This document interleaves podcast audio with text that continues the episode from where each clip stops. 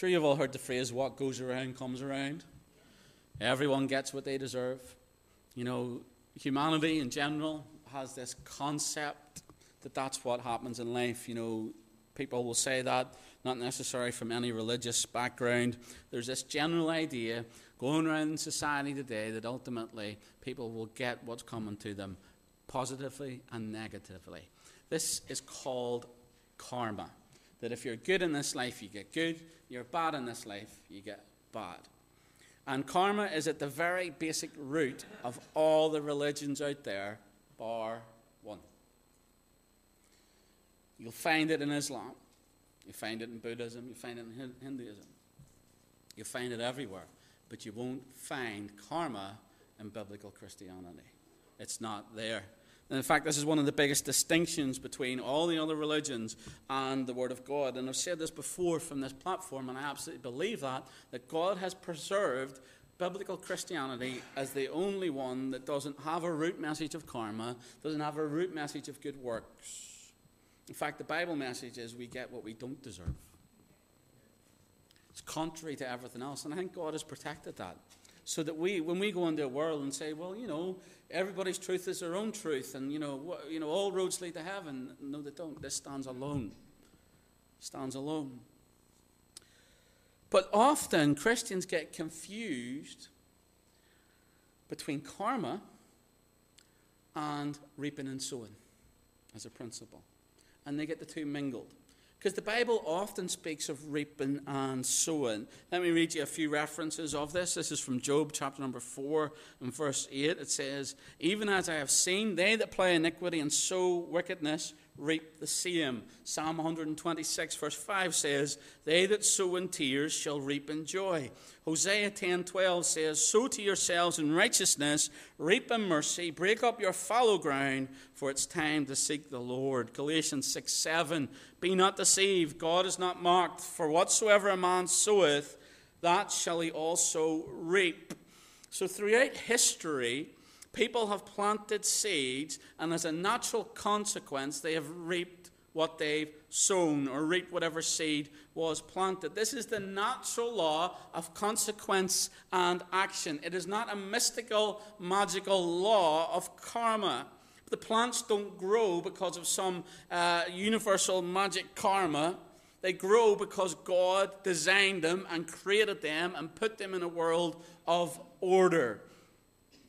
So, in this way, when we think about sowing and reaping, it's really that consequences have actions, or actions have consequences. That's better. What I mean by this? I mean that we'll, we'll reap what we sow. Example if we give our lives over to liquor, like I mean heavy drinking, don't be surprised when the liver packs in if we give ourselves over to heavy smoking, don't be surprised when the lungs pack in. Spiritually, we go a little further. If you reap sinful behavior, don't be surprised when you sow the consequences of that sinful behavior. This is not karma, this is just consequences for actions. There's a big difference. Romans 6:23 says the wages of sin is death. But the gift of God is eternal life through Jesus Christ our Lord. So if we reap sin, and we do, because we're sinners from birth, the consequences of that is what? It's this death, separation from God. So karma is this mystical, magical force of, you know, good people get good things and bad people get bad things. It's not the same as the biblical concept of sowing and reaping. And as far as sowing and reaping goes, tonight we get to the pinnacle of a man who has sowed these seeds, and now he's put himself up against God. He stood against God's people, and by doing that, he stand against God. And he's now going to reap what he sowed in the chapters that we've read before. For Haman, it really is a case of what a difference a day makes. And his consequences of his actions are catching up with him. And there's an absolute role reversal, and we're going to see that tonight as we get through. But again, this is not karma, this is reaping what you've sown. And this man Wicked Haman is going to reap what he's sown. So let's get into the text. Let's have a look through it. And we'll pick up in verses 1 to 4, where we see that the plan is repeated. So this is Esther chapter 7, verse number 1. And the Word of God says this So the king and Haman came to banquet with Esther the queen. Now we know the king is a, is, is, is, is a banquet king, he loves it. So here he is, he's come with Esther. Verse 2 And the king said unto Esther on the second day at the banquet of wine, so he's, he's into it a little bit. He's committed, he's built into it, he's been on the pop, as they say. What is thy petition, Queen Esther? And it shall be granted thee. Does this sound familiar? He's been here before. This man gets a drink in him and he starts to let his mouth run away with him. And it shall be performed even to the half of the kingdom. Then Esther, the queen, answered and said, If I have found favour in thy sight, O king, and if it please the king, let my life be given me at my petition, and my people at my request. For we are sold, I and my people, to be destroyed, to be slain, and to perish.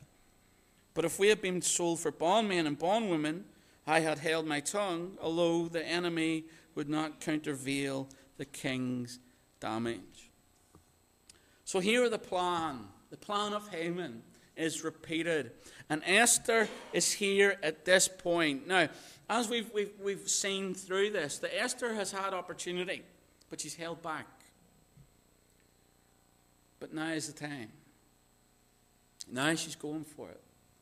Remember, we talked about how she spent three days and three nights seeking the Lord. I absolutely believe the Lord gave her the wisdom and the leading and the guidance to not go all in, to just wait, to bide her time. And as she bides her time, God is doing all of these things in the background, bringing it all together. Why? Because He's a sovereign God. Never forget that, church. That you may not see the threads, but God does. And He's in it. Sometimes we can't see it until we look back and go, my goodness, how did I not see God in that? But He's there and He's moving. And He's moving amongst His people. So here, Esther goes in and notice what she says in verse number 2. When she's asked, sorry, verse 3, she's asked by uh, King Ahasuerus, King Xerxes, what, what can I give you? What can I do to sh- show off my great love for you, Esther? Verse 3 The queen answered and said, and notice what, how she goes about this. If I have found favour in thy sight. Now, she knows protocol. She's wise. She's carefully chosen her words so that she's not presumptuous before the king, that she's not placing herself in any, any aspect of, of danger here. She's coming to him in the right way. She's appealing to the king's benevolent nature. She knows what she's doing. I want you to, I want you to contrast that with how Haman approached the king when the king said, What should be done for the man? That's the, and he just blurted it out. There was no thought, he didn't get the context. Here, Esther is absolutely uh, uh, being wise in what she's saying and doing. If I have found favour in thy sight, O king, if it please the king, let it be given me at my petition. So she, she appeals to the king's pride, whatever you want to call it, but she plays the game perfectly. This is wisdom. She's not infuriating them. She's going about this the right way, the proper protocol. Remember, Esther was one who had found favour, and now she asked for favour. Beautiful parallels in the book. So she's trusting the Lord. She's all in here. This is the plan coming to the peak. Now, I want you to understand, she's still putting her life on the line here. You know, this is no light thing to come before the king. This still, still takes immense courage to do what she's about to do. But she's doing it the right way. And I think there's a lesson that we learned there for us that whatever we do, we do it the right way. And sometimes it's not always our way, but we have to get wisdom from the Lord, and that's what she's doing. So she's coming the right way, she's saying the right things, but she's not watering down the message that she's about to deliver. That's important. So, yes, she said the right things to get her in the right place at the right time. But when the message comes, it comes straight and clear. There's no doubt about it. So she goes straight to the king, appealing to the favour that the king's give her, and then talks about how her life's in danger in verse number four. She says, For we are sold, I and my people to be destroyed. Now, she's just said to the king, If I've found favour in your sight. So she's appealing to her relationship with the king. And then she goes on to say that I'm going to be destroyed. She doesn't go all guns blazing and, and start going into the injustice of it all. This is clever. Because now she's playing the king off against the king. She's, you want to say it's entrapment and it's wisdom. She's brought him in. She said, you know, if you, if you, if you uh, have feelings for me, if you have affections for me, if I'm useful to you, if I please you, then guess what? If this plot goes through, I ain't going to be here anymore. So she's appealing to the king's commitment to his best interests, his pride. She said if it wasn't important, she wouldn't have bothered. If it was just simply she'd been sold as a slave, she says, I'd have held my tongue. But this is life and death. And this is Esther's pinnacle, really. This is the moment. This is, this is it for her. This is her time. This is what God has raised her up for. This is what God has allowed her to come into the king's court, to be part of the harem, to go through that great uh, beauty banquet, to be lifted up to that position for such a time as this. And it's took time. And it's took patience on Esther's part, but this is the moment. Now she lays it absolutely all on the line. You know, people in the court would have been aware, but now the king, and again, kings of that time, they're disconnected from the thought that's going out outside those walls, outside his inner sanctum. You remember those kings, although they claimed that they had deity like power, they all lived in fear, full of paranoia with people trying to bump them off here, there, and everywhere. So they lived a very isolated life. And now this king's being made aware of the desperation of the situation. Verse 4 For we are sold, I and my people to be destroyed, to be slain, and to perish.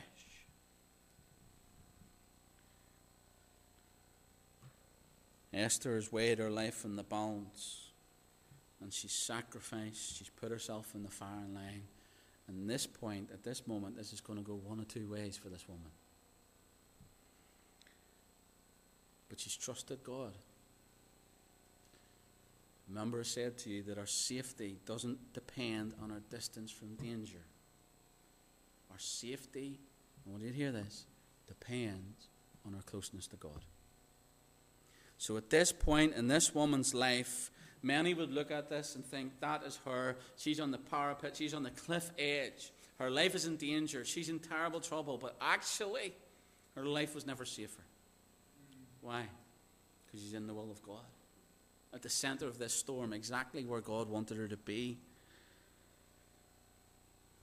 Esther's faith is on full display here.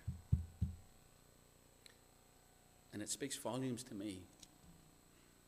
It echoes through the ages and it should do for us as we look at it and think, I wonder what we would do. I wonder if we'd have the boldness and the courage.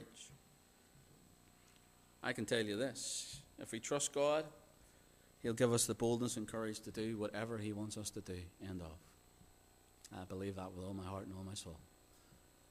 The problem is not with God. Unfortunately, the problem's with us and our trust. All of us. So Esther's an example. An example of a woman who has um, put herself on the line. She stepped forward. She's come out of her comfort zone. She stepped forward, trusting the Lord for such a time as this. And she gets before the king and she repeats the plan to him We are to be sold. So the plan is repeated. Then in verse 5 to 8, we're going to see that the plotter is revealed. Let's read verse 5, Esther 7. Then the king Ahasuerus answered and said unto Esther the queen, Who is he? And where is he? That durst presume in his heart to do so. Now, this points out how clueless this king really is. He's not deity. Eh? The man's a doofus. He's no idea. He's no care. At this point, he's had a drink in him, and he's like, I'm a king, I want to show off. What can I do for you? Oh, king, if I've found favourable, of course you have Esther. What is it? What do you want me to do? I'm going to be killed. Who's going to kill you? Like, where's he been? He's been in there. Haman's come to him with this. Man's an idiot. Verse 5, he says, Who is it? Now, this is, this, again, he doesn't understand how Esther's maneuvered him into this, but that's just what's going on. The strategy that's uh, coming uh, along here is, is phenomenal. Verse 6 And Esther said, The adversary, the enemy, is this wicked Haman.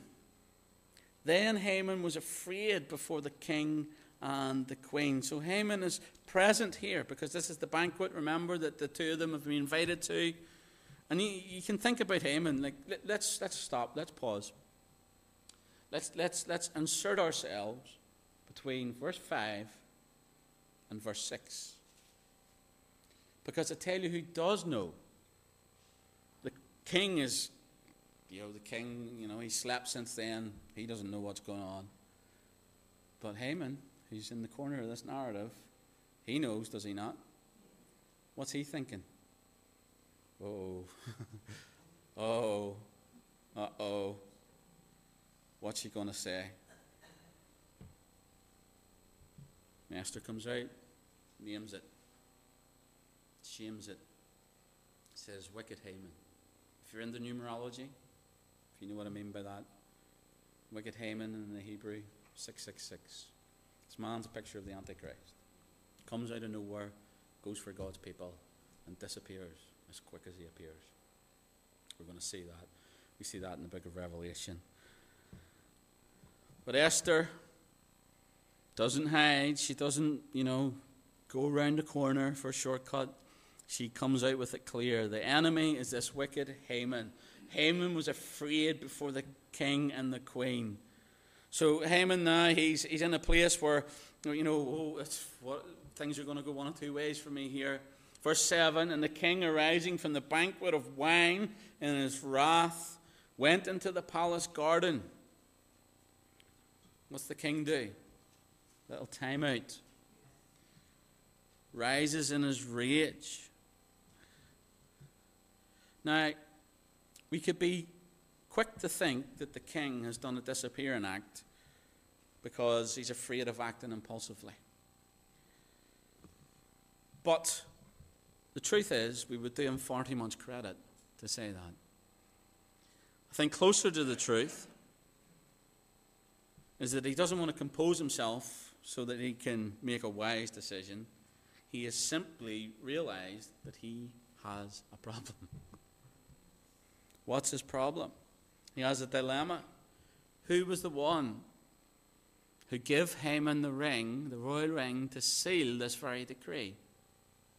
King Doofus. It was him.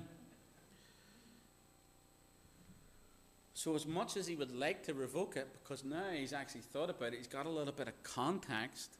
I mean, I've, I've said this before, but if Esther does anything for us, is get the context of the situation before you agree to anything.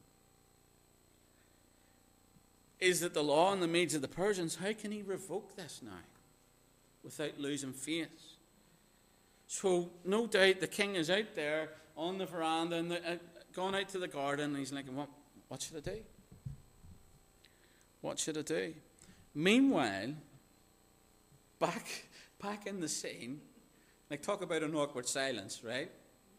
Because there's three people at this banquet. Now, there may be servants in the background and stuff, but not permitted to speak. But there's three people at this banquet. The king has just gone out saying. Esther has just told the king that Haman wants to kill her. Haman's sitting there looking at the queen that has just told the king that he wants to kill her. Awkward silence, right? So now they're thinking, what do we do? What Haman's like, what do, what do I do? Let's read on. Second part of verse 7. And Haman stood up to make request for his life to Esther the king, for he saw that there was evil determined against him by the king. So Haman knows that these kings have a way of wriggling out of things. Politicians can't be trusted. They'll find loopholes. He knows that the king's not happy with him. He's afraid for his life. And in, in the, the haste of these things, he does the only thing that comes to his mind at the time that he flings himself, literally flings himself at Esther. He pleads for his life. He makes requests for his life. Verse 8 Then the king returned out of the palace garden into the palace of the banquet of wine, and Haman was fallen upon the bed whereon Esther was. So think of the scene again. This loser Haman knows he's in trouble. The queen resting on, on, on, on um, some form of bed or some form of uh, chair, lounge chair. And Haman literally is pleading with her. The king comes in, and straight away he knows this is the way out.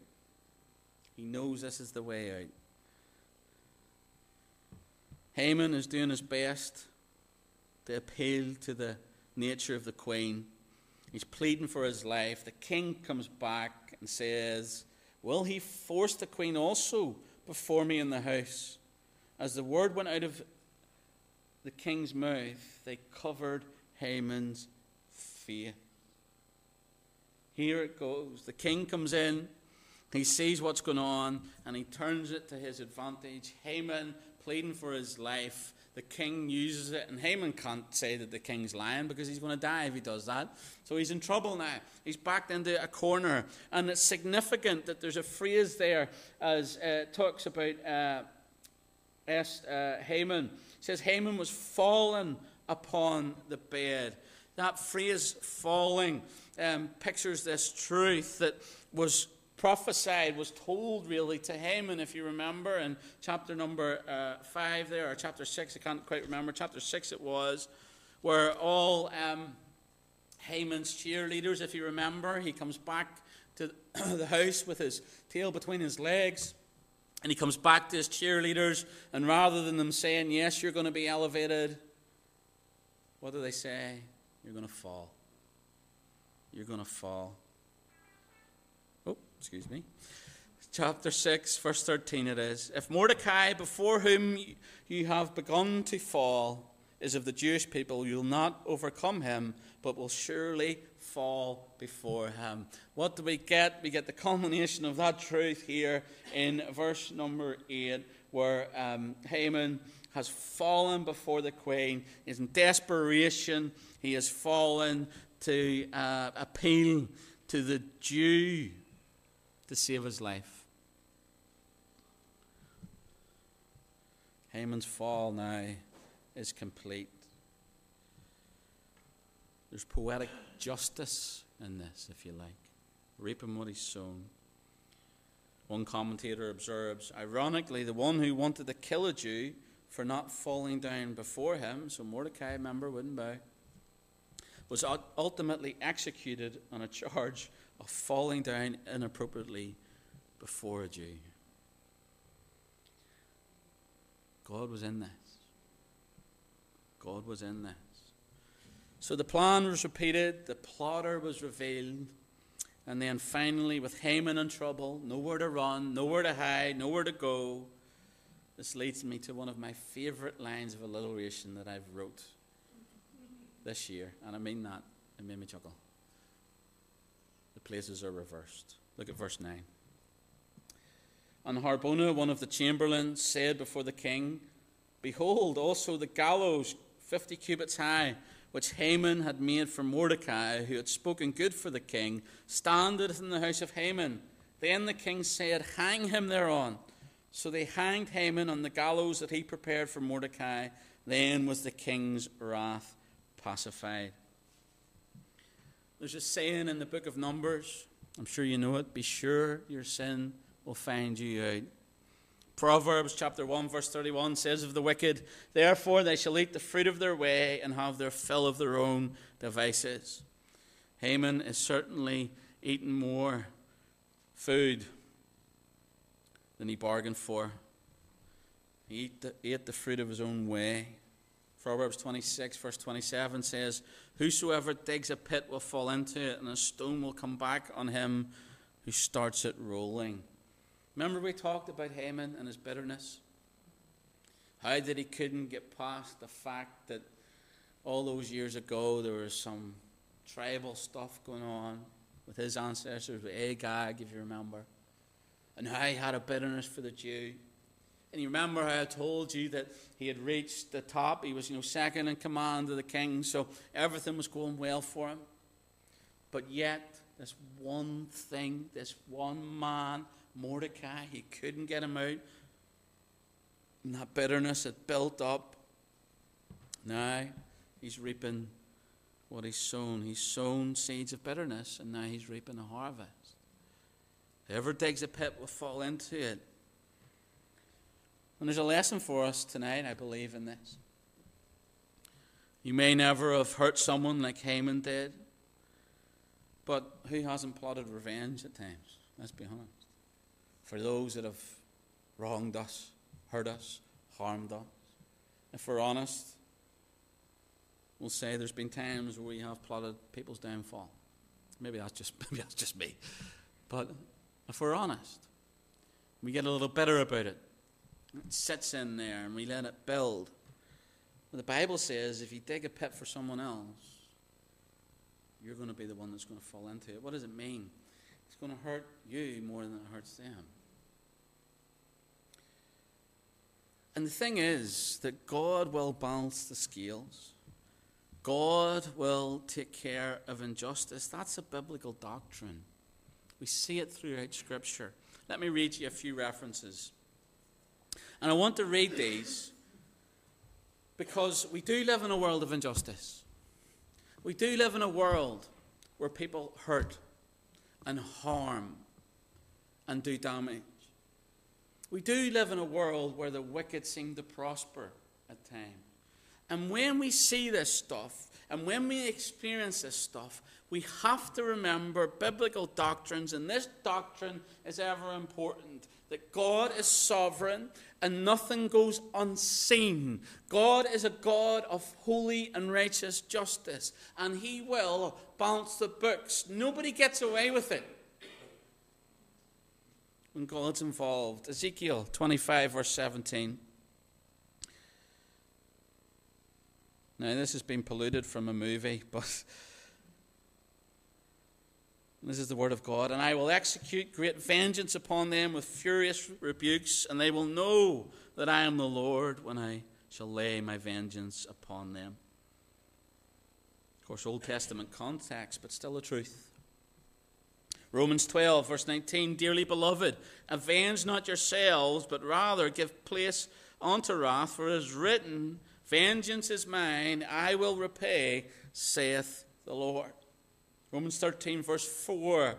For he is a minister of God to thee for good. But if thou do that which is evil, be afraid. For he beareth not the sword in vain, for he is the minister of God, a revenger to execute wrath upon him that doeth uh, he, he, sorry, evil. Hebrews chapter 10, verse 30. For we know him that hath said, Vengeance belongeth to me. Repetition of Ezekiel.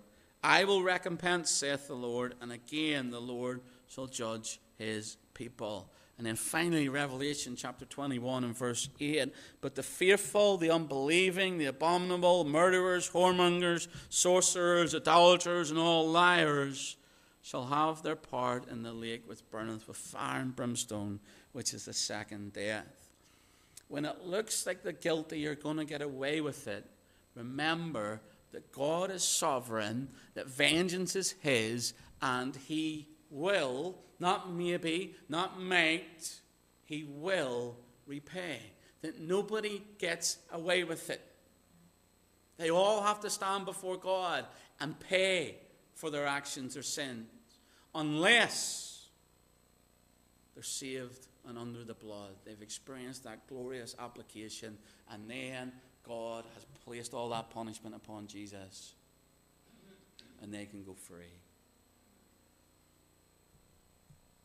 You know, I often see people that on the news when they commit tremendous atrocities, those that go into the schools with the semi automatic machine guns, and they, you know, just go for it.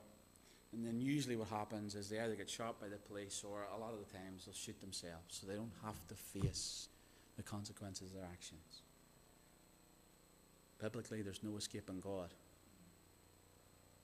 You can put a gun to your head and blow your brains out, you'll still stand before the living God one day and give an account. So, Christian, what is that to do for us? What are we to do when we look at Esther and we see that God is there and He's sovereign and those that um, sow um, will reap? Is we leave it to God. We let it go and we leave it to God. It's not our job to fix the world. It's our job to preach the gospel, knowing that the gospel can come in, change hearts, and change lives. But ultimately, outside of that, each one will give an account. Nobody escapes. How do I get up in the morning and look at the news? Because being a Christian's hard because your eyes are opened. And you now see the world for what it is, and you see the depravity, you see the evil, you see the wickedness. I get up in the morning and I look at it and my heart sinks until I remember God is sovereign. He will repay. And this is the psalmist in Psalm 73. You know, Psalm 73, for the psalmist just goes through this. And he's like, what is going on? Verse 16 of Psalm 73 When I thought to know this, it was too painful for me until I went into the sanctuary of God. Then understood I their end. Surely thou didst set them in slippery places, thou casted them down in destruction. How they are brought into desolation as in a moment. They are utterly consumed with terrors. This is a good description of what's happened to Haman. This is a man that has reached the top and he thinks it's going all right and looks for a large portion that God's people are going to be exterminated. But God will never let that happen. And Haman is punished and the wicked will be punished. And it's important for us, I think, to remember that. Because the world can't drag you down. People can drag you down, hurts and harms can drag you down, bitterness can drag you down. But remember their end. For those that don't know the Lord Jesus as Saviour, face Him as judge, jury, and executioner.